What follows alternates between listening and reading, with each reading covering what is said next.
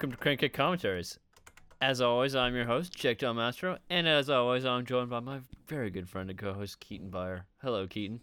Very exciting. We've it's a very exciting month of of movies here. Yeah, really. So at th- at this point, you might expect us to come up with you know a clever clever joke that is both related to this movie and funny. But you know, have you really been have you really been listening to this podcast? That would be inconceivable. Oh, uh, that's good. I was wondering where you're going with that. I was gonna say I was gonna say like, quote unquote clever, but but no, that it was part of the whole roundabout bit, which I am now ruining. yeah, it's okay. I think I made it through. yeah, yeah, that's good. So yeah, we're doing the Princess Bride today, which is uh, which is awesome. Great movie. Got eight film. Probably one of the best movies we're ever going to do, but we'll talk more about that in a bit. I mean, I feel like we've done so many movies. It's hard for me to pick at this point. Yeah, yeah, I know, I know. Um, Like, I feel like only the bad movies are worth ranking. That's true. That's true. I mean, we'll we'll we'll get into how we're gonna rank this one in a moment. Are I- are are we gonna rank this? No, no, not exactly. That's not exactly what I mean. I just mean like we'll we'll get into it. We'll get into it. But first, we have to Alright, we we'll have to talk more about the film that we're doing, which is The Princess Bride, which I'm sure everybody listening is probably familiar with. Because, But if you aren't, yeah, you should watch it. you should watch it. You should stop right now. and go and Ideally, watch it. before listening to this, because we're gonna ruin it. Yeah, we're gonna ruin it for you, but yeah, as we always do. And even though we never say that we're going to, but that's kind of the whole. Well, I think we do sometimes. Like, if there's a notable twist, like in uh, Get Out. Yeah, that's true. If the whole point is that it's the twist. And also, that was a relatively new film. I feel like it matters less Yeah, if you're doing true. a film that came out like 30 years ago. Yeah, if we're doing the Sixth Sense, I'm sorry, but I'm gonna ruin it for you. you yeah, know? yeah. it's like What do you suppose the limit is? The time limit on ruining films? Like when? How long ago can you like? How long ago is it safe to like? I would say 15 years. 15 that's more than i thought Yeah. i thought you were gonna say like five Okay. but then uh, 15 Yeah, seems know. fair anyway that's an aside um i guess we can we can go into the summary Yeah, Uh, so that's that's uh gonna be a lot, I think. Uh good thing it is your turn today. no it's well it is my turn but it'll it'll be uh it'll be it'll be a cinch because I, I don't know i've probably seen this movie like a million times uh Yeah. Uh, I've seen it a bunch as well. so yeah there you go Um, so with without further ado, should I get the timer going? Yeah, let me know when when the timer has started. All right. Three, two, one, go.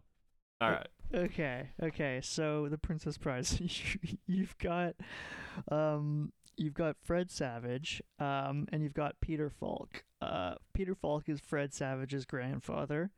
Fred Savage is is sick, and he's got he, he's clearly in Chicago because of all the Chicago stuff he has around his uh his bedroom. Um, anyway, he his Peter Falk, his grandfather, comes to read him this story, and Fred Savage is not happy about it.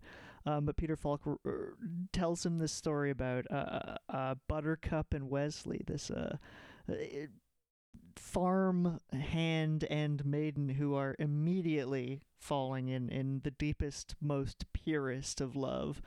Um, but because they're so, you know, they're not very well off, Westley goes off to seek his fortune. Um, but his ship is captured by the dread pirate Roberts.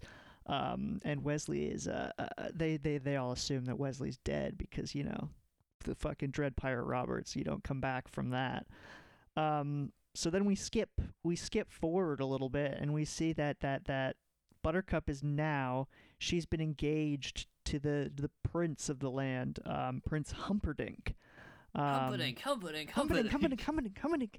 Um, and this is like, she she's clearly not very into it, but you know, he's the prince. What can she do? Um, so she goes for one of her rides, uh, uh her her horse rides, when she runs into a a, a trio of of um, misfits, Vagabonds. vagabond misfits, um, of inter in, of, of varying sizes. Um, and basically, they capture her, take her across the river, or take her across the sea because they're going to try and frame Guilder. Um, and as they're going, they get uh, they realize they're getting trailed by this uh, other ship, and you know this is seemed this is not conceivable that this could be happening, but yet they press on. It's inconceivable. One one might say that. Um, so then they reach the cliffs of insanity, where Fezzik the giant, um, he starts carrying the three of them up up up the, the the cliffs of insanity, which is pretty insane. But you know they get to the top, and then there's a fucking epic sword fight because the man in black who's following them gets to the top, and you know he's chasing them, he's chasing them. He he, he wins the sword fight. He keeps going, and then you know th- th- then he takes on the giant, and at this point you know it's getting interesting. You're like, who is this guy? He's he's he's bested the swordsman, and now he's he's taken on the giant. Then he bests the giant, and now he's like, all right, this guy's pretty cool. So he moves on, and now it's the last guy, the Sicilian, and he he, he challenges to a game of wits. uh, uh, uh, uh, and the game of wits is about drinking poison. It's who has the poison, and um, eventually, clearly, the man in black wins the uh, the the the battle of wits because he outwitted the Sicilian. Um, and then he, he, he takes Buttercup, runs away, and then they get into like you know sort of a, a, a tiff, and she realizes he's the Dread Pirate Roberts, and she's like, "You killed Westley," and he's like, you, how you fucking are gonna marry Prince Humperdinck? So like, fuck you. Uh, doesn't matter. And then she like pushes him down a mountain and goes, as you wish. And she's like, oh, it's Westley. So she like fucking falls down after him. And then she has to like, they have to like run away from Prince Humperdinck through the fire swamp. They fucking battle a ROUS and then they fucking get to the other side. But then fucking Christopher Guest, who has six fingers, fucking kidnaps them. Uh, and then takes fucking Westley. He, they say they set Westley free, but they take Westley to the torture hole where they take away a lot of fucking years of his life. And then Buttercup the is like, what?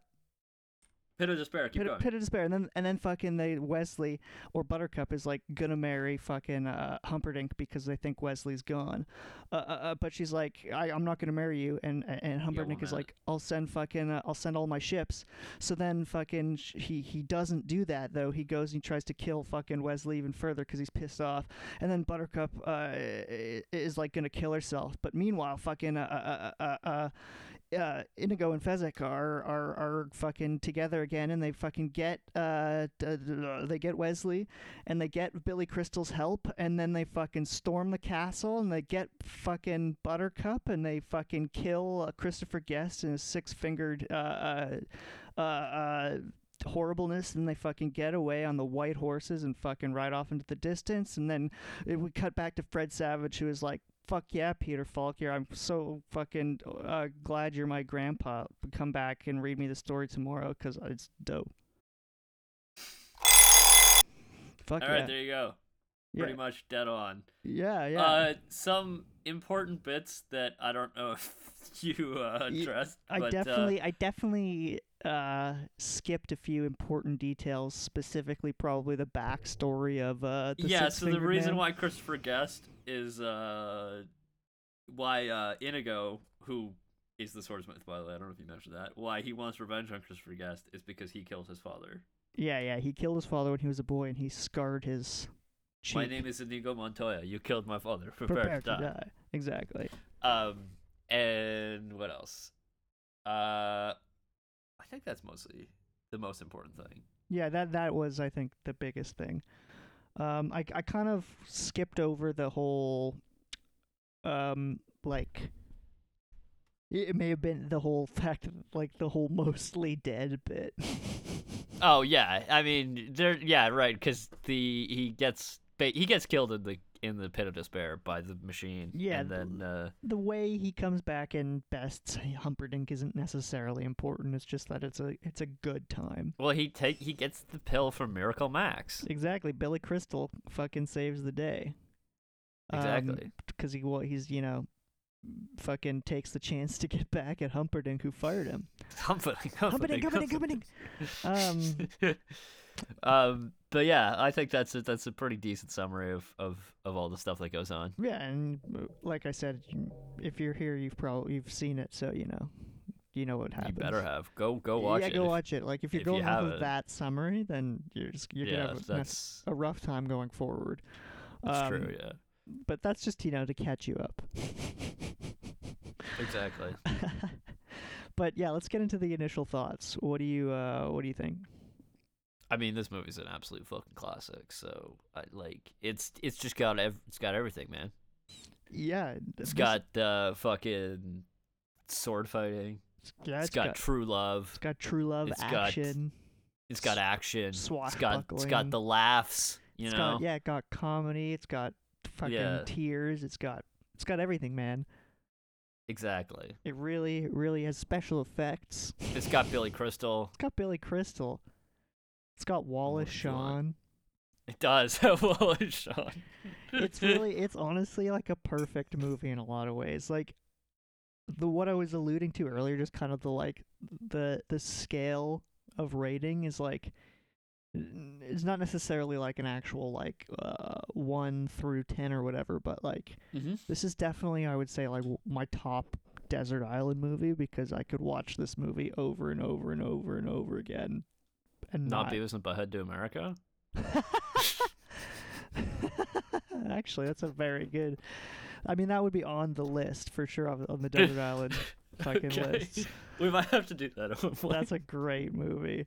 Oh my god, I- haven't watched that. I actually just started rewatching King of the Hill, but again, that's that's Okay, an yeah. Um, okay. Anyway, let's not get distracted. Mike Judge is a genius.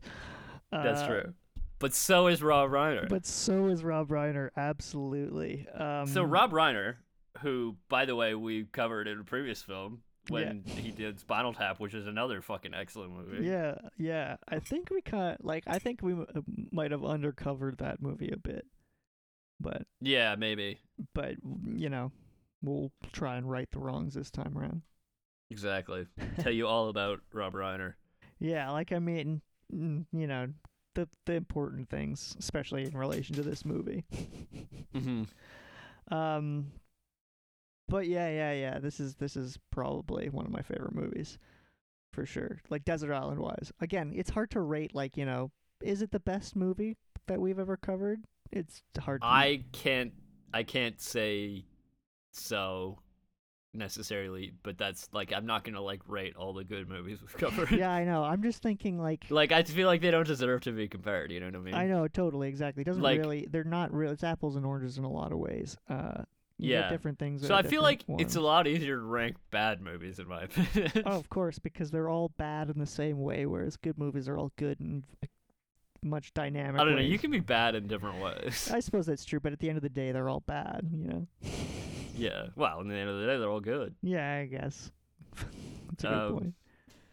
But anyway, nothing takes away from the fact that this movie's excellent. Yeah, yeah, yeah. I guess I was just thinking because like last week we were saying Wayne's World. Wayne's World, one of the best movies we ever covered, and I'd say this movie's probably better than Wayne's I think once again, they're in a sense good in a similar way. they are good and similar. Very. There's a lot of similarities really in tone. yeah. Between these movies. Yeah. But Although there's not any. I was just thinking. I don't. I was trying to remember if there was any fourth wall breaking. no, No, not in this isn't. movie. Yeah. Well, unless you. I mean, there's the, there is the kind of bits where it cuts to the framing device though, Yeah, I suppose there's that. which is kind of similar to that. There are there are again, yeah, there's similar qualities. For yeah, sure. The uh, cause, is, 'cause there's that bit where he's like, you know, the eels don't get her. yeah, exactly. That that functions basically in the exact same way, really. Yeah, Fred Savage exactly. operates as as the audience because he is. Yeah. Yeah, he's the he's the surrogate for the audience. Yeah. So I guess let's get it because I keep talking about Fred Savage. I guess let's get into the basic facts because Fred Savage, you know, is he, he has a long and prosperous Hollywood career after this and before this. He's still going, yeah. yeah, well, not really that much before this, but not really Hollywood. Yeah, I think this this must have been one of his earlier. this was his movies. big break. But he had done like Yeah. some, you know, commercial work prior to this, and I think he was in a yeah, show. yeah. What was the show he was in? Fuck me. Anyway, I don't actually know. he was in it. He was in one of those 80 Yeah. shows as the kid. Uh, but anyway, so Mm. this movie's 1987. Um, Rob Reiner, as we mentioned, he's a fucking genius who is just Spinal Tap in this movie. What else can you say, right? I mean, you could go through the rest of his movies. There's some good ones there too. I know, but you just in proving that he's a genius filmmaker, you you need to go Right. further than that.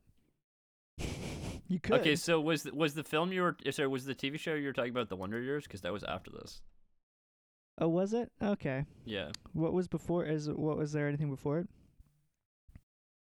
Uh, he was on an episode of the Twilight Zone. so not really. So this was his big break, No. really. yeah, Um, that is the uh, that is the uh, 1985 Twilight Zone, not the uh, Yeah, yeah, yeah, original. yeah. He he was not born. Yeah, exactly. Um, now he's now he does a lot of TV directing, mostly, right? yeah. He's directed a lot of episodes of It's Always Sunny, especially the earlier Oh, episodes. has he? A lot of the earlier That's funny. episodes, yeah. Okay. Uh, I don't know. yeah, it's always cool. I think when uh, when like an actor like moves on to doing direction. yeah, especially when they're like a child actor. I mean, that's kind of the same. Rob Reiner's a similar thing. Like he's it's kind Yeah, exactly. Um, Yeah, definitely. which we'll get into in a moment. But um, and also when we talked about uh, uh who else we talked about is uh, uh, what's his name? Fuck, Ron Howard is like that as well. Yeah. Um, this movie when it came out, it was pretty moderate success. I think like at pretty low, really. Like I think it made like yeah, uh, it was like sixteen million dollars and it made like thirty million back. So you know, whatever. But right. as I have a feeling that the title might have hurt it. why? Uh, well, just because like you know, it doesn't seem like it's a comedy. You know what I mean? Right. It doesn't really sell what it is very well. It like it doesn't really sell what it is very well. You know what I mean? No, it's true. I feel like I have a very vague memory. It's extremely vague, mind you, because I saw this movie like very young, but of like not thinking it was gonna be what it was. You know? Yeah. Yeah. And I, I think that is totally possible. I that, Yeah, that's the once we- point of the book and the movie, which we'll get into. Uh, that's the other thing is it's based on a fucking book. That's Yeah. uh, the one other thing we overlooked. Uh, Book by William Goldman, absolute legend. yeah, William Bill Goldman, Yeah. who's uh, let's see what his other Multiple time Academy Award winner. yeah, yeah, yeah, yeah. Yeah, he's got he's so much stuff fucking under his belt. He is a true fucking. Oh, sorry. I, I I misspoke though. This this the book was not by William Goldman. It was by S. Morgenstern. Oh yeah, yeah. Sorry, sorry, sorry. Yeah, yeah, yeah, yeah, yeah, you gotta be you gotta be uh, diligent with this sort of thing. exactly. Yeah, yeah, yeah, yeah. um, but yeah, yeah. Let's so let's let's talk about the book because it's based on a book, and there's not really a hell of a lot to say about the book because it it bleeds into the movie. Interestingly, in a really interesting way. Mhm. So like the book came was published in 1973, um, was extremely popular. Like people really connected with it, and it, it was Mhm. kind of, as you mentioned, d- d- it was written by S. Morgenstein Stern. Sorry, Stern. Yeah, yeah, yeah. uh, who was like, basically he's like. Re, he, it's like an abridged version of a fairy tale that's already been told. Is Yeah. like so that's kind of like the style of the book. Uh, is this author adding to stuff, and it was a Mhm. super super popular book. The the guy who wrote it, as we mentioned, the guy we were talking about, Absolute Legend, he also wrote the the uh, script for the film, which is also an extremely interesting detail, which we'll talk about more later. But because that doesn't that ha- often it happens that the the, the writers involved in kind of like adapting it, and like they're like co credited. Yeah, but very rarely do they actually does the author of the original actually write the script. Yeah, exactly. And he's the he's the sole. Did that didn't that happen in uh, The Exorcist though? Yeah, that did happen in The Exorcist. That's true. That's Yeah. a, that's true. So it's not unheard of. Um, yeah, but I mean, usually when that happens, I think you end up with a, a good result. Yeah. Well, exactly. You get a you get a Yeah. film that is like accurate to the book, and this film is certainly accurate to the book. Like Right. Which I have not read. I have not read it either. I've skimmed the plot line, and there's basically nothing that is not covered in the film. Like they expand upon a lot of stuff. Mhm. Like you get some of like you know, uh, you get Fezzik's background. You know, you get you you kind of get like yeah, that's true. We don't really get much of a background on him. exactly We get Inigo, but uh, exactly like you get kind of more of a of a of an idea for how that whole trio came together. I think, and there's Mhm. just like a little bit again. Every it's a book, right?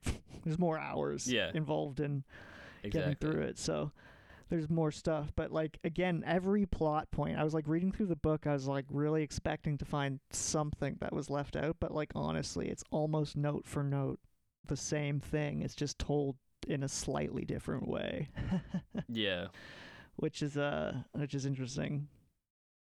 But Actually, I was just remembering we do get a tiny bit of backstory about Fezzik. w- whoa, whoa, what is that? That he, he's from Greenland. oh yeah, and he oh, used to be unemployed.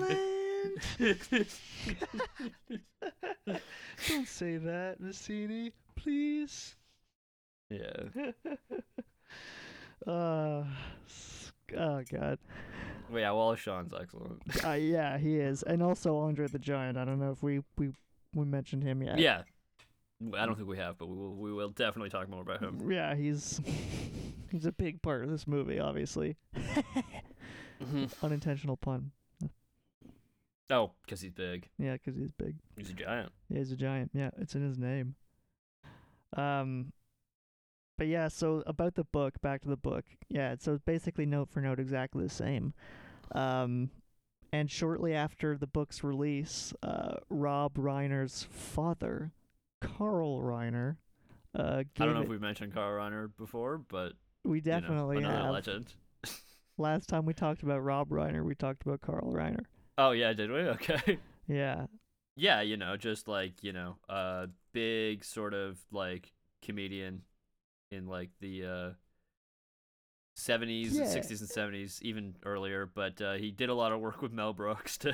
yeah, along with Mel Brooks and uh, uh, uh, uh, Jerry Stiller. Yeah. Actually, yeah, he might have been mentioned in that too. Yeah. just just famous, you know, uh, 60s comedian, 60s, 70s Yeah. comedian, you know. yeah. Um, and so basically his his career is kind of what kind of you know kick-started Rob Reiner's career. Like we were saying, he he grew up in show showbiz, like you know, like Ron Howard as we mentioned, but also Ben Stiller as we mentioned, because I just also mentioned And Jerry we Stiller. mentioned I they all kind of grew up like sort of together, right? Yeah, it's kind of funny, really. Yeah, that's true. They're all like a similar generation. yeah. yeah. Well, I mean, they're like their parents were all like friends and shit, right? Like, well, Yeah, which is interesting. Which is like, I wonder if they interacted at all. But Ron Howard and and and uh, um, Rob Reiner are are older a little bit than Ben Stiller, right? well, that yeah, definitely. Like a decade at least. yeah. Yeah. Anyway, so yeah, so he grew up in show business. He, he his first few roles were like uh, on like little TV things, and I think he he did some stuff in some of his father's projects, which makes sense, obviously. Um, of note, in 1969, he was uh with Steve Martin. He he, he was uh, Another legend. Another true legend. He was Steve Martin's writing partner um, on the Smother Smothers Brothers show, and uh, they were like the youngest, the youngest writers to ever be on the show. And they were a writing partner. I don't know how to what extent they worked together hmm at all, really, but they were writing partners on the Smothers Brothers show, which is uh, known, but not by me. Yeah. I mean, it's you hear you it's referenced in pop culture. I hear it in movies all the time, right? anyway, um, after this, he got into acting. He started doing uh, uh, All in the Family, which again, before our time, one of those sitcoms. Yeah, like the only thing I know about this, like, uh, the, I've seen like a couple episodes of the show, and all I remember is just like, um, fucking Archie Bunker, who is like the main character, just like yelling racist shit at Rob Reiner, calling him a Polak and shit. Yeah, yeah, yeah. That's that's true. Um, and that was the number one show on American television for five seasons. Um, Yeah. so that kind of set Rob up pretty nicely, I think, uh, to kind of do what he wanted. Again, in the same way that Ron Howard was on fucking uh, what was it, Happy Uh, Days? Happy Days. Yeah. Yeah. Uh, uh, uh, Rob Reiner fucking started off with just straight out of the gate the fucking mm, you know the best Oh right, Spinal Tap was his first fucking movie. yeah that's like come on Yeah. Well, I mean, it wasn't directed by Rob Reiner. It was directed by Marty DiBergi. right right right that's right Rob Yeah. Reiner was he was just around I imagine but yeah, yeah, yeah. But he learned a lot from being on set on the set of Spinal Tap I you know some people say he was the the the the de facto director because you know Marty DiBergi Well, was I mean, although Marty DiBergi looks an awful lot like Rob Reiner. Some people say they're the same person. Right. but Um, yeah, you make Spinal jeez. Tap. Um, that I I don't, I don't remember. Actually, before we move off Spinal Tap, uh, I don't know if this is the right point in the episode to mention this, or if you have it later on. But you know the hat that he's wearing in Spinal Tap is in this movie, right? no. The hat It that is. who's wearing? That Rob Reiner's wearing. Really? The USS Coral Sea. No, where? What? Yeah, it's in. Uh, well, it's in. Um, Oh, was it in Fred Fred Savage's Savage's room? bed. Yeah, it's in Fred Savage's bedroom. That's It's right hilarious. next to his bed. Apparently, it was put in at uh, at Mark Knopfler's request. what? That's weird, but also, you know, it makes sense. You know, I I, I imagine Mark Knopfler's a big fan of Spinal Tap. Well, we'll get into it when we talk more about him, but Uh, y- I think that had a lot to do with him getting doing this movie. yeah, exactly. um, he's an interesting character. I'm excited to talk about him Yeah, next week. Um, but yeah, so he Spinal Tap. I, did Spinal Tap do well? I don't remember uh, uh, very I think well. it was pretty successful. But then he did one other film between uh Spinal Tap and then he did Stand by Me. Um, Right. which I always forget was him because it's obviously a slightly different tone than some of his other films.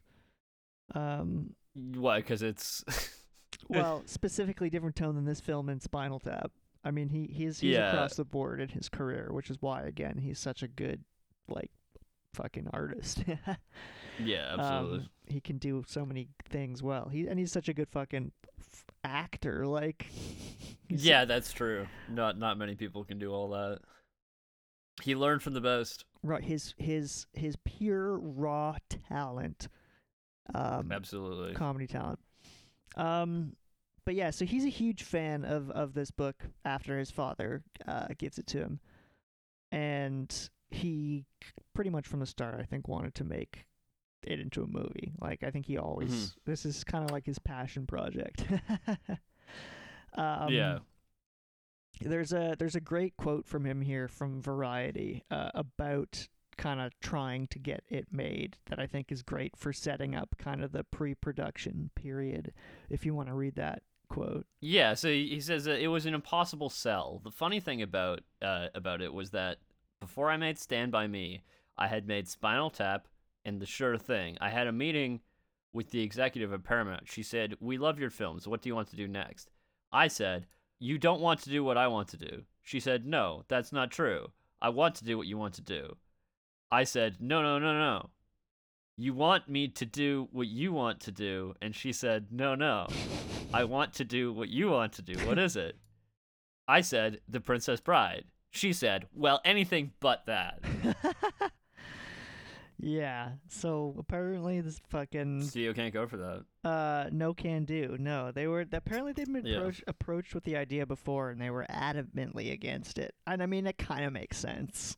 Like if you think about it, eh, like you know, if you gave the pitch that of like my plot pitch to like a, a movie like a a producer. Right. Well, I mean, although th- they knew it by name, so like, I guess maybe they read the book, but I, but the book was really popular. Like it was really popular, and again, they had been approached with the idea mm-hmm. to to do it. I I forget fucking what studio. Um, Right. He was he was talking to at this point, but he definitely bounced around. But yeah, yeah. So apparently, yeah, at various points, Robert Redford had pitched the movie, or had been not pitched the movie. That's not necessarily true. These are just names of people that were like prior to Rob Reiner put like wanted to do it or were attached to Mhm. earlier versions of the film that never got made. So you have Robert Redford, you've got Richard Lester, you've got uh, Francois Truffaut, who's a French New Wave director, and then you also have Canadian Acad- Canadian, not Canadian Academy, but a Canadian, comma Academy nominated director uh, Norman Jewison, who also brought the uh, the idea, but uh, none of them apparently could sell it to the uh, studio. So it was nobody um, except Rob Reiner. yeah, exactly. Well, I don't even know how he. So I think eventually, basically, he just uh he went to uh the Spinal Tap producer Norman Lear, who had Mhm. also worked in all All in the Family, and he Mhm. convinced uh he convinced him to put up the money.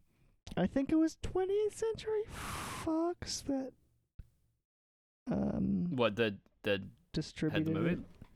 Give me one second. You are correct. Yeah, sick.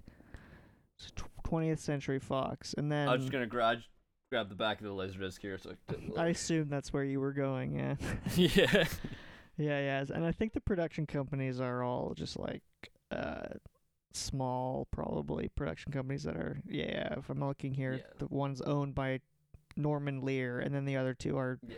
Buttercup Films and The Princess. Well, I mean, a lot of times it's like produced, like it's like they create the production company just for the making of the film for tax reasons. And yeah, that's clearly what they did here. Um, so because actually this is if if the if the company you know um basically they make the whole company as as a thing so that in case the movie doesn't do well or they go under they can just declare bankruptcy and oh then right, we've talked about this before, haven't we? yeah exactly it's a way of insulating yourself financially basically Yeah, yeah, yeah. What was the context for that? Somebody fucked somebody I can't- I can't that- remember, in but that, for- yeah. in that exact way. Yeah, it's like Godzilla or something. I don't remember. yeah who knows um, or maybe yeah. it was uh maybe it was Kubrick because he did a lot of funny financial things. Oh yeah, right. um, but We did- anyway, we talked a lot about him as well, so yeah, makes sense. Um, but yeah, so basically, once they have the cash to make fucking, uh, they have Norman Lear's money to make The Princess Bride. The next step is to get uh Goldman involved because us Rob really wanted him involved in the project. Yeah. clearly, um, which was makes the, sense. the right call. I mean, also like uh, William Goldman had like done a lot of like uh scripts and stuff in Hollywood. Like Yeah, he, he- wasn't he wasn't just a novelist. Exactly. He's an absolute legend. Like he he would not he would know what he was doing 100%. Um Like uh, he did like uh, just off the top of my head, like Butch Cassidy and the Sundance Kid, All the President's Men, etc. Which are both Robert Redford movies. Actually. that's funny. That's interesting. yeah. So that's probably why Robert Redford wanted to do it cuz he was familiar with Yeah, uh, that's true. I don't know. Maybe maybe that's interesting. An interesting connection. Yeah. Yeah. But yeah, so Rob obviously is a huge fan of of of Goldman, so he's like a little bit nervous to approach him, but you know he does because he needs his, his approval to make it. And uh, Goldman liked his vision, um, probably again Cool. because it changes nothing. Yeah, that's true. um, and he clearly, again, he clearly wanted Goldman to write it. Rob Reiner clearly wanted Goldman Mhm. to write the script The because script, yeah. again, he there's no changes, and it all just kind of like he's the sole credited writer. It's and it was seemed like it went extremely smoothly. So you know, That's always good. They they got along well. That's uh, that's good. exactly, exactly. The visions lined up. So yeah. I think the first few, the first thing to do when after this was they started casting, they got Mandy Patinkin and Christopher Guest. yeah. So Mandy Patinkin was uh, Inigo Montoya, uh, yeah, who was AKA the Spaniard, and his uh, and Christopher Guest was his uh was uh the six fingered man. yeah uh, his his his enemy. Count Rugen. Yeah. Yeah, His nemesis. his nemesis exactly. That's the word I couldn't find. Um, and then Cary Ewells was Cary pretty- Elwes. I had to look this up. Is it actually Elwes? It is Elwes. Yes. Cary Elwes, Elwes, Elwes. So they saw. So Cary Elwes is the first um, first choice. He's basically totally unknown actor. I think he'd been in like one film, but this one film is what they saw, and they they wanted him for whatever reason. hmm Well, I mean, because he's the perfect man for the role. But how they saw that was is is again, I guess that's the genius of Rob Reiner. Um, and apparently, uh, El- El- Elwes had also ha- um, received the book as a gift uh, from his from his stepfather, and was also Oh, a pretty wow. big fan. So similarity there between between the two of them. Um, and he was uh, filming in Berlin at the time, so so Rob Reiner flew to Berlin to visit him to have a conversation about it. Um, which is it's interesting because like the two when you look at the two perspectives, um, from like Rob Reiner's perspective, it's just the way they were talking about it. There's like, yeah, he had the role from the whole time. It wasn't a fucking f- formal auditioning process. It was like whatever. Mm-hmm. And then you go to Elwes's perspective, and he was like, uh, uh, he's like, I don't even know. Uh, do you, actually, I have a quote from him here. Do you want to read that? Yeah, he said, I didn't think I was going to get it at all, frankly, because I was an unknown actor at the time, and it's not often that they hire unknown actors to be the lead films in Hollywood. It's very rare.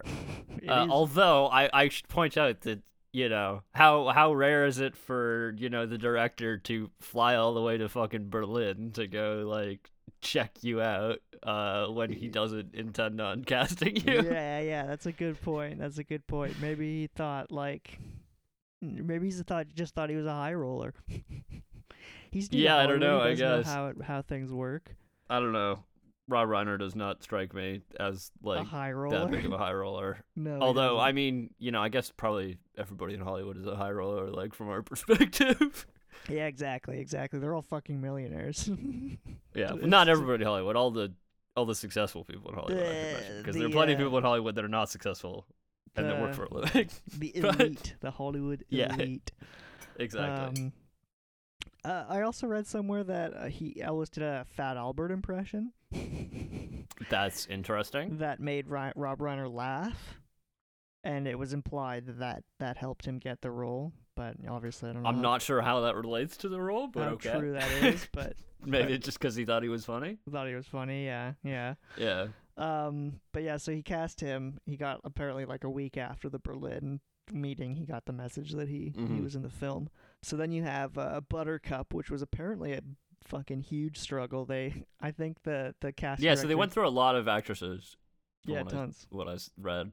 ton, uh, like famous ones and unheard of ones. Like they said. They yeah, were- they or ones that were unheard of at the time and later became famous. That is true. That is true. It was Because like 87? uh, Uma Actually- Thurman was one of them, right? yeah, yeah, yeah. what has Uma she been in prior to this? Yeah, good point. Good point. I'm actually thinking of the. Uh, also, uh, Courteney Cox was apparently approached, and she had been in that Bruce Springsteen music video, from what I recall. Well, so there you go. yeah, she was a star. Whoopi Goldberg, um, uh, Meg Ryan. Yeah, yeah. So it was, you know, yeah. Well, I mean, Uh, Meg Ryan, uh, like, I'm almost kind of surprised she didn't get cast because she's done a lot of things with uh, Rob Reiner. Yeah, yeah. I guess, you know, she just wasn't right for it.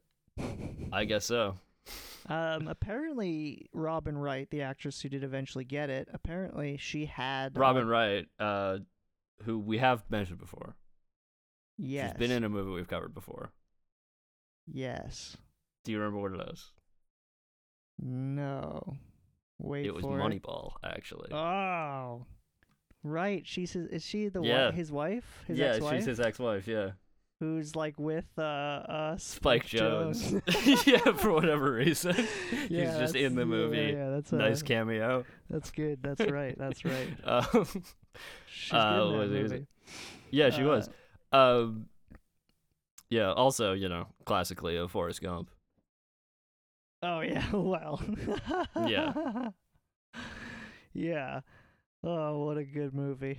Yeah, Talk Yeah, about good good, movie. movies. exactly. Um, one of these days. One of these days. One of these days. Um, yeah. Apparently, she had auditioned for one of his previous films, but was like just not quite there yet. But they like you know Mhm. kept their eye on her, and then you know, um, when she finally read for this role, the casting director Jane Jenkins was like. This is perfect. This is great. Fucking show it to Rob. Rob was like, "She's perfect. This is great." Um, yeah, there was there was a really good quote that I read uh, Oh, yeah? earlier that, that? Uh, about about the moment that uh, I guess for when she got cast, or at the very least, uh, the first moment that that uh, Bill and Rob met her. yeah. Well, what is that? Okay, so um, this is from uh, Jenkins actually. Um, basically, that uh, I will never forget this as long as I live. The doorbell rang. Rob went to the door, and literally, as he opened the door, she was standing there in this little white summer dress and her long blonde hair. She had a halo from the sun. she was backlit by God. And in and Bill Goldman looked across the room at her and he said, "Well, that's what I wrote." And it was the most perfect thing. That's hilarious. I'm just imagining uh how this went down is like, you know, in Wayne's World, previous film we covered, Yeah. where exactly. when when Cassandra is shown for the first time. Yeah. just like That's what I'm imagining. yeah, that's exactly what happened, I think. Yeah, well, that's what it Mhm. sounds like. Because, like, what I also find super interesting about this quote is because this is when they were, this is like after Rob Reiner had had been like, yeah, she's she's perfect. They they Mhm. took it. They were like, okay, we have to now show Bill Goldman. So that Mhm. kind of says to me that he was like the top of the the creative chain of command here. Like he had kind of final veto power on the casting, Right. even, Yeah. which is Or at least they at least wanted to get his opinion. Yeah, yeah, yeah, Yeah. That's I guess so, but Yeah. it just kind of seems like they they at least really yeah, I mean, they respected his it, opinion. Rob Rob seemed to very much like you know at least uh, respect his uh, you know authority on the subject matter yeah, yeah, since it was well, his book, right? Exactly. And I mean, I guess that's not necessarily true. Bringing back Forrest Gump, you know, the second book is not necessarily uh, what you would call an authoritative sequel. What the second book of what Forrest Gump? Yeah. Yeah, but we're not talking about Forrest Gump right now. I'm just no, it's but it's a it, that's a that's a comparison. that's a to- What? the fact that the the sequel is anyway, it doesn't matter. I'm not sure where you're going with this. Doesn't matter. Point is Right. uh whatever. I forgot what my point was. Yeah. Forrest Gump. Space with a Yeah. chimp. Yeah. Right. um so now you're you've got to cast your giant. Um which is another there's another great quote from Jane Jenkins about this. Um so sh- they were in a meeting, you know, a casting meeting, and uh the the quote says, uh I asked during a meeting, so this giant guy, what are we talking here? How big? And they told me like Andre the Giant. yeah. so the role So they they got Andre the Giant then. yeah he was he was who they were picturing for the role Right. So, So, you I heard that uh, that Arnold Schwarzenegger was also considered for this role, really i did not see that but that that Yeah, makes and sense that- because and that he actually also said that they should go with Andre the Giant. that's hilarious well he was right yeah. like so basically they called up the wwf um, which is not the wildlife federation World Wrestling Federation, precisely now known as WWE, exactly World Wrestling Entertainment. Um, um, who which was you know where Andre the Giant was under contract at the time. Um, he was actually in Tokyo. He had just done a match in April in Tokyo, and the, the they were gonna the filming was sh- set to start like at the end of the year, and he uh but he was he had a gig you know he had another uh, uh match big match in Tokyo Mhm. um at the time that they were supposed to be filming and that was going to pay him 5 million dollars so Wow. basically over at the WWF they were like do you have more than More 5 than million? five million. yeah That's funny. and i think they're like Uh, I don't think we can give andre the giant 5 million dollars for this role I just want to point out this was around the same time as They Live, which Yeah. uh, also featured a prominent uh, WWF star. yeah this is even the same year isn't it 87 yeah. So uh, yeah, I wonder. I wonder if uh, if they were just trying to squeeze every penny out of uh, Rob Reiner that they could. Yeah, I I wouldn't be surprised. That seems to be kind Yeah. of their mo a lot of the time. Well, Vince McMahon specifically. yeah, like, I, yeah. was, I wasn't I wonder if he was like yeah, involved in negotiations. Like his name did come up. Yes, his name came up. Yeah. um, but but yeah, yeah. So basically, what they what they said is they they met with every big actor in Hollywood or big person is what they said. right. Like Yeah, every I big mean- actor or person you could think of, they met with. Like big, like literally big. like literally big, like physically Yeah. large. Large person. Because they they wanted an actor. They weren't gonna. Clearly, they didn't want to force perspective. This they wanted a fucking big person. They wanted a giant. Yeah. Um, they wanted Andre the Giant, which is that doesn't why it doesn't surprise me that they met with uh uh they at least talked to uh Arnold. just because he's big. Yeah, 'cause he's a big guy. It just makes Yeah. sense that they would talk to other wrestlers. Other, well, he wasn't a wrestler. Oh yeah, well, sorry, other Just other big people. big, other muscly people. Who was on my? Oh well, Lou Ferrigno. They to- talked to Lou Ferrigno. He was a wrestler, right?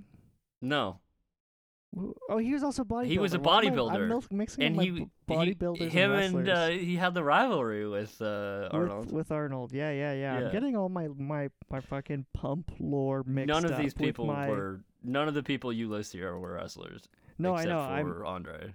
I I know. I'm getting my You s- my my wrestler. You and- you wrote here that they also asked Kareem Abdul-Jabbar. yeah, Interesting. yeah, and he was big, uh, he was a big fan of the book apparently. oh really? Yeah, Okay. So he was interested. Yeah, that's funny. Like- Just because he's tall, they yeah, wanted to cast him. because he's huge. How tall is he? Um, let's find out. Seven two. Seven two. That's huge. So he's taller Yeah. than Andre the Giant by two inches. Yeah, but Andre the Giant is definitely like larger in Oh, wait. terms of like. he's listed volume. seven two here. Okay. So basically Right. the same. I mean, yeah, Andre the Giant volume. In terms of volume, like Andre is clearly larger. Clearly, look at those Um, fucking hands.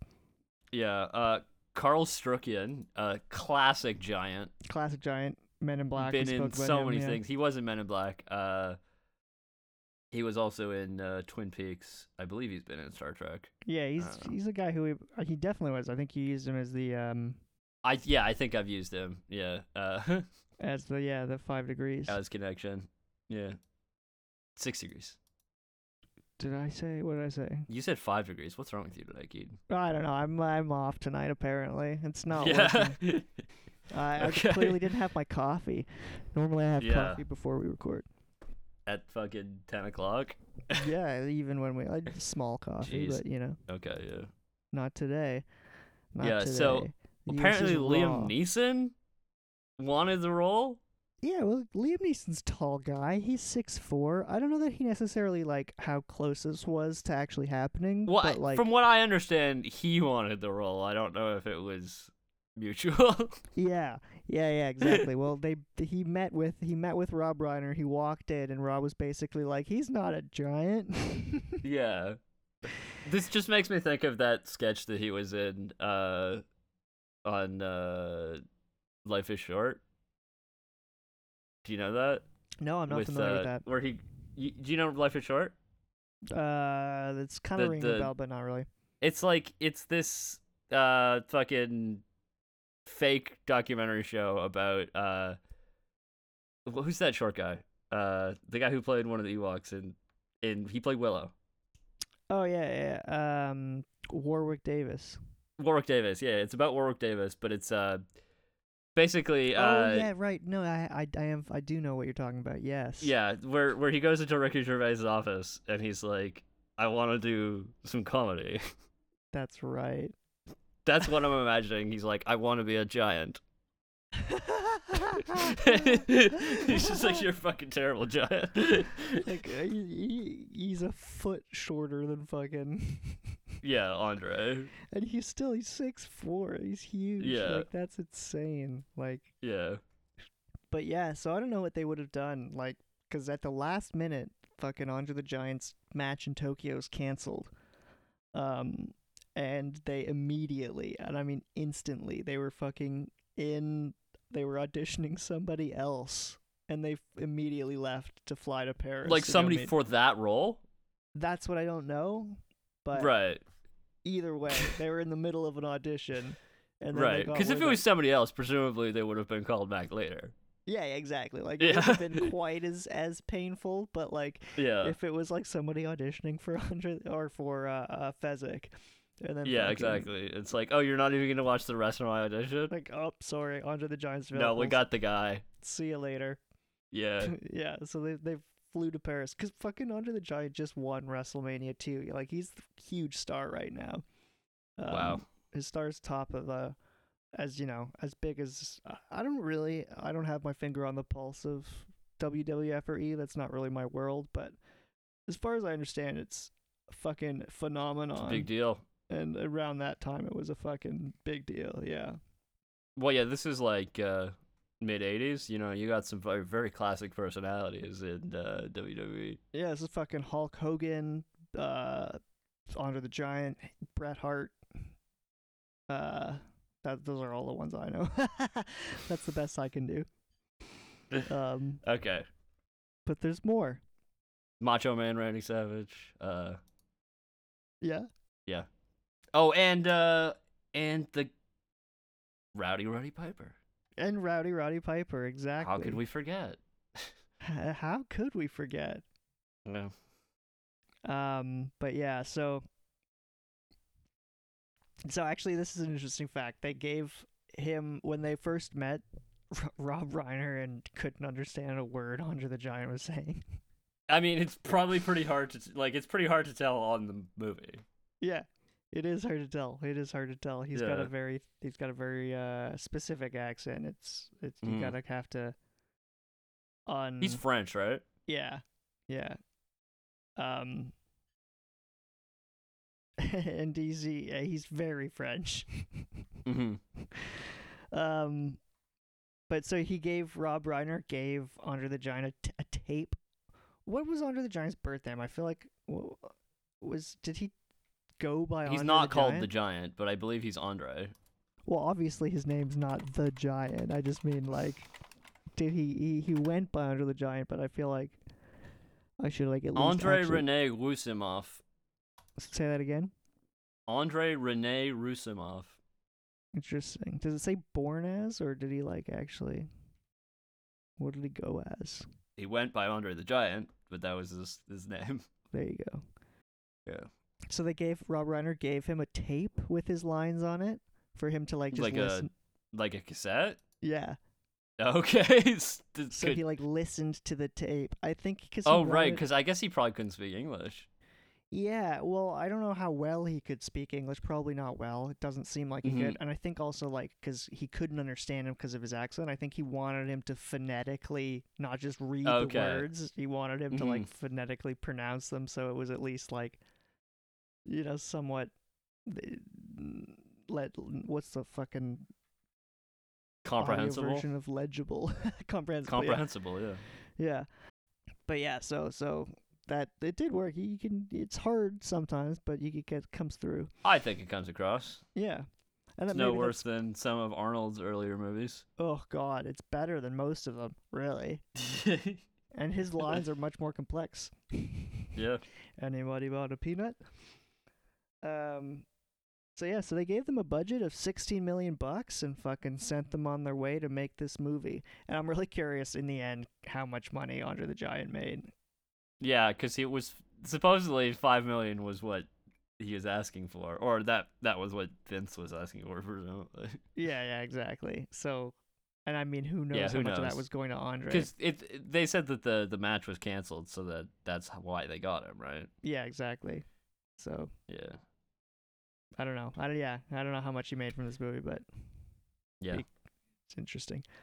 Um, but yeah, so basically that's that's most of the the pre-production stuff. They this is kind of we get into the the production, which uh, long time listeners will know. Uh, we it- usually talk about in the next episode. exactly. So that's that's uh that's a yeah, that's a next week's thing. But so we'll But we we'll- do have some good stuff to talk about right now. Yeah, we're not we're not quite finished. We're not quite finished for the week. We got some good shit. All right. Well, what kind of shit is that? Is it this shit? What do you hear? What's happening?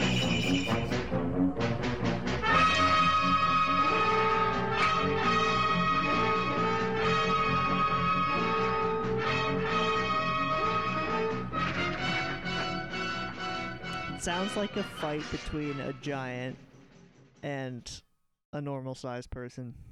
Actually, there are two normal sized people. Two normal sized people, yeah, that's true.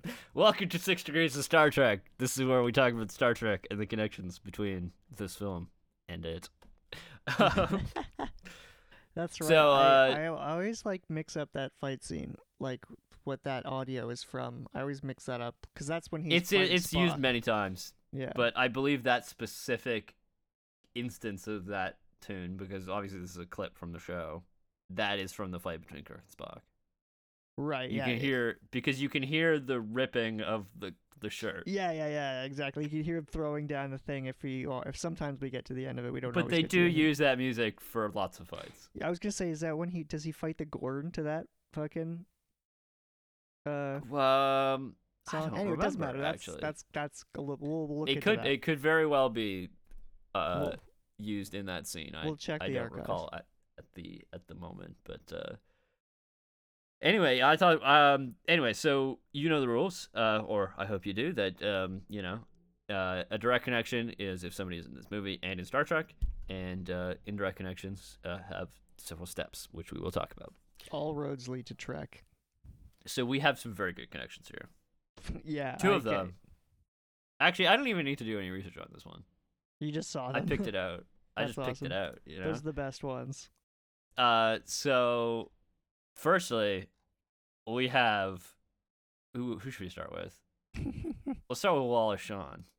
Good place to start. Oh, actually, I will, we didn't mention this when we were going over the cast, but apparently Danny DeVito was the first choice for this role.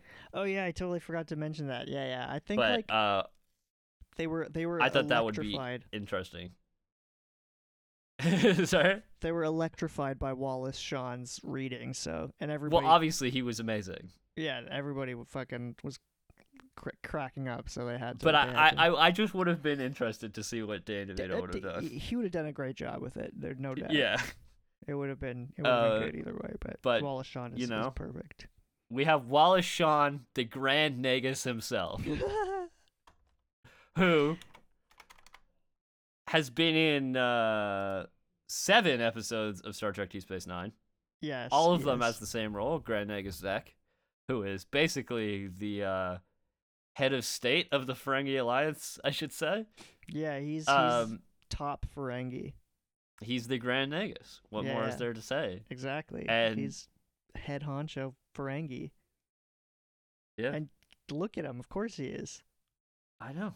I mean, he even yeah, he, he he's all, his character is not that different than than than uh, Vizzini He is. He is typecast a little bit as a result of because because he's this- supposed to be movie. extremely clever in uh in well I guess Vizzini's not Vizzini only thinks he's smart but uh He's, he's the clever Grand in some Negus- ways. yeah that's true but uh in uh in Star Trek uh, Deep Space Nine the Grand Negus is always like playing five dimensional chess like and then like you find out what his plan is at the end. Right. right. Yeah.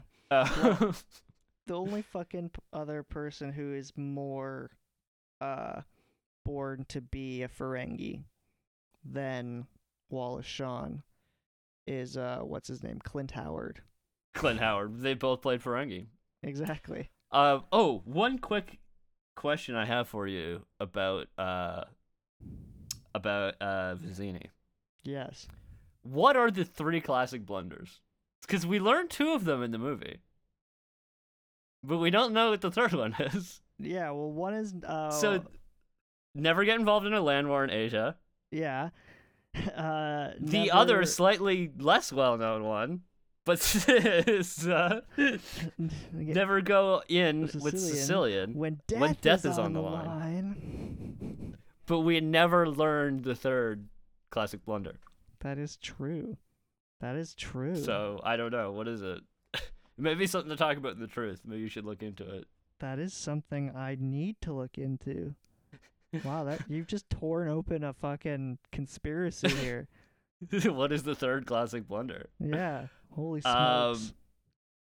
Okay, so this is another one, uh, which I noticed, uh, without having to look up. But Chris Sarandon, who plays Prince Humperdinck, plays Humperdinck, Humperdinck, Humperdinck. Uh, he plays Prince. Humperdinck, and uh, he was also in an episode of Star Trek Deep Space Nine. For another Deep Space Niner. Deep Space Niner, yeah. So um, he plays the character Martus Mazur on the 1994 episode Rivals, which uh, he's basically sort of a, a drifter who uh, who who finds this I this. do uh, remember that episode. do you remember that episode Yeah. where he finds like this this like orb that is like a gambling apparatus? He's, he he has such a memorable face though. I did, Like Yeah, honestly, he had, exactly. like, And then he, uh, yeah. episode and- And anyway, he um he uses it uh, to open up a establishment uh, near Quark's, and uh, there is uh, some beef there. Ferengi, classic Ferengi beef. No, that he's a Ferengi. Yeah, he's not a but- He's he's a human, I believe. Uh, and then so the third connection, unfortunately, I couldn't find a direct connection, but there are so many indirect connections. But I just decided to go with one. What is that? Okay, so we'll, we'll start with Cary Elwes, who has not been in Star Trek, but he was No. in the film Robin Hood Men in Tights. I presume you've seen He's- it. He's great in that movie. He stars in that movie. Mel Brooks movie, He- by the way. He uh, is Robin Hood, indeed. Yes. Mel Brooks. That was uh, that was uh what, 1993. That movie was. So. yeah. Um, but I, I is Carl is Carl Reiner or Rob Reiner? It's Rob Reiner in that movie actually. I don't think so. No, not Okay, at least in a main role. I could see how he could be. I could see him being connected to that movie in some capacity, but I don't actually know that he is. Yeah. But anyway, uh, who plays in that film? King Richard. Um, who does play King Richard? Um, oh, fucking it's it's fucking Sir Patrick Stewart. It's it? Sir Patrick Stewart. That's right, because he comes. Yeah, that's Captain that's Captain. Jean Luc Picard himself. Captain Jean Luc Picard himself. Fucking uh, would have been a better communications officer. No, he wouldn't. I've I've reversed that stance after I've re. Uh, okay, yeah, no, Rob Reiner's myself. not in this movie. No. Yeah, so that's it. That's the connections right there. I could have gone through some other ones, but uh, those are the ones I picked because I wanted to talk about Robin Hood Men in Tights. Yeah, well, Classic I mean, movie. Haven't seen that movie in a long time. Don't know how well it ages. I yeah, I think I I'm gonna give it a watch. Dave Chappelle's in that movie. He is he is at, Um, as at you. yeah, right. Yeah, but anyway, Cary Elwes in that movie. star of that movie, star of this movie. Exactly. Although Although, who is really the star of this movie? It's an ensemble, really. It's an fucking- ensemble, I guess really, You could yeah. say Buttercup's the star in a lot of ways. Uh, Robin Wright. Um, I'd say pretty much equally, right? Yeah. yeah, her and her and Westley are Buttercup Yeah. and Westley are pretty much equal. Okay, plot hole. Just Uh-oh. realized this. Okay. Uh, how does Westley know that Buttercup's been kidnapped? Um, That's uh he must have intercepted the plans. I'm sure that's covered in the book. Okay, He yeah, must have- maybe. He must have being a pirate, there must have been plans mailed over Maybe yeah, maybe he knows uh or I guess I was gonna say maybe he knows Vizzini, but Vizzini doesn't seem to know him. So No, no. who knows? But yeah. He could have heard of them, you know, they're scoundrels. Yeah, definitely. Anyway, uh, I don't maybe- know. maybe I'll Maybe you can find this book. out. Yeah, yeah. I'll- I'm Yeah. gonna see if that that might be in the book. You're right. Uh, any other questions you might have too, like all the stuff we should look into next week. just we trying to could start think. doing that too. All right, well that's uh that's our episode for this week, our Yeah. Princess Bride episode. Uh, we're I just I had a lot of fun rewatching this movie, Me too. I was great, fucking great Yeah. fun. Such a good especially movie. on my uh fantastic laserdisc edition of this. Yes, exactly. Fucking uh uh extremely classic version of it. Way to watch it. Exactly. it. Um, but yeah, anyway, so uh, we will all see you next week with the rest of this, with the rest of the stuff about this uh, fantastic film, and uh, just like to give a quick shout out to our listeners in Brazil. wow, that's a new one. Uh, How he welcome. Uh, oh yeah, yeah. So next week, production, all that, and uh, the maybe we'll get down to the bottom of some stuff. It's gonna be awesome. It's gonna be good. Now this did happen once upon a time when things were not so complex, and how he worshipped the ground she walked, and when he looked in her eyes, he became obsessed. My love is like a storybook story. But it's as real as the feelings I feel.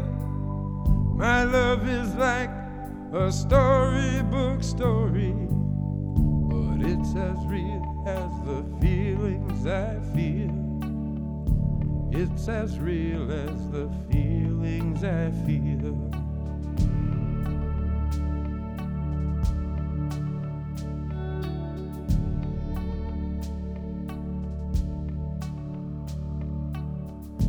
Love was stronger than the power so dark a prince could have within his keeping. His spells to weave and steal a heart.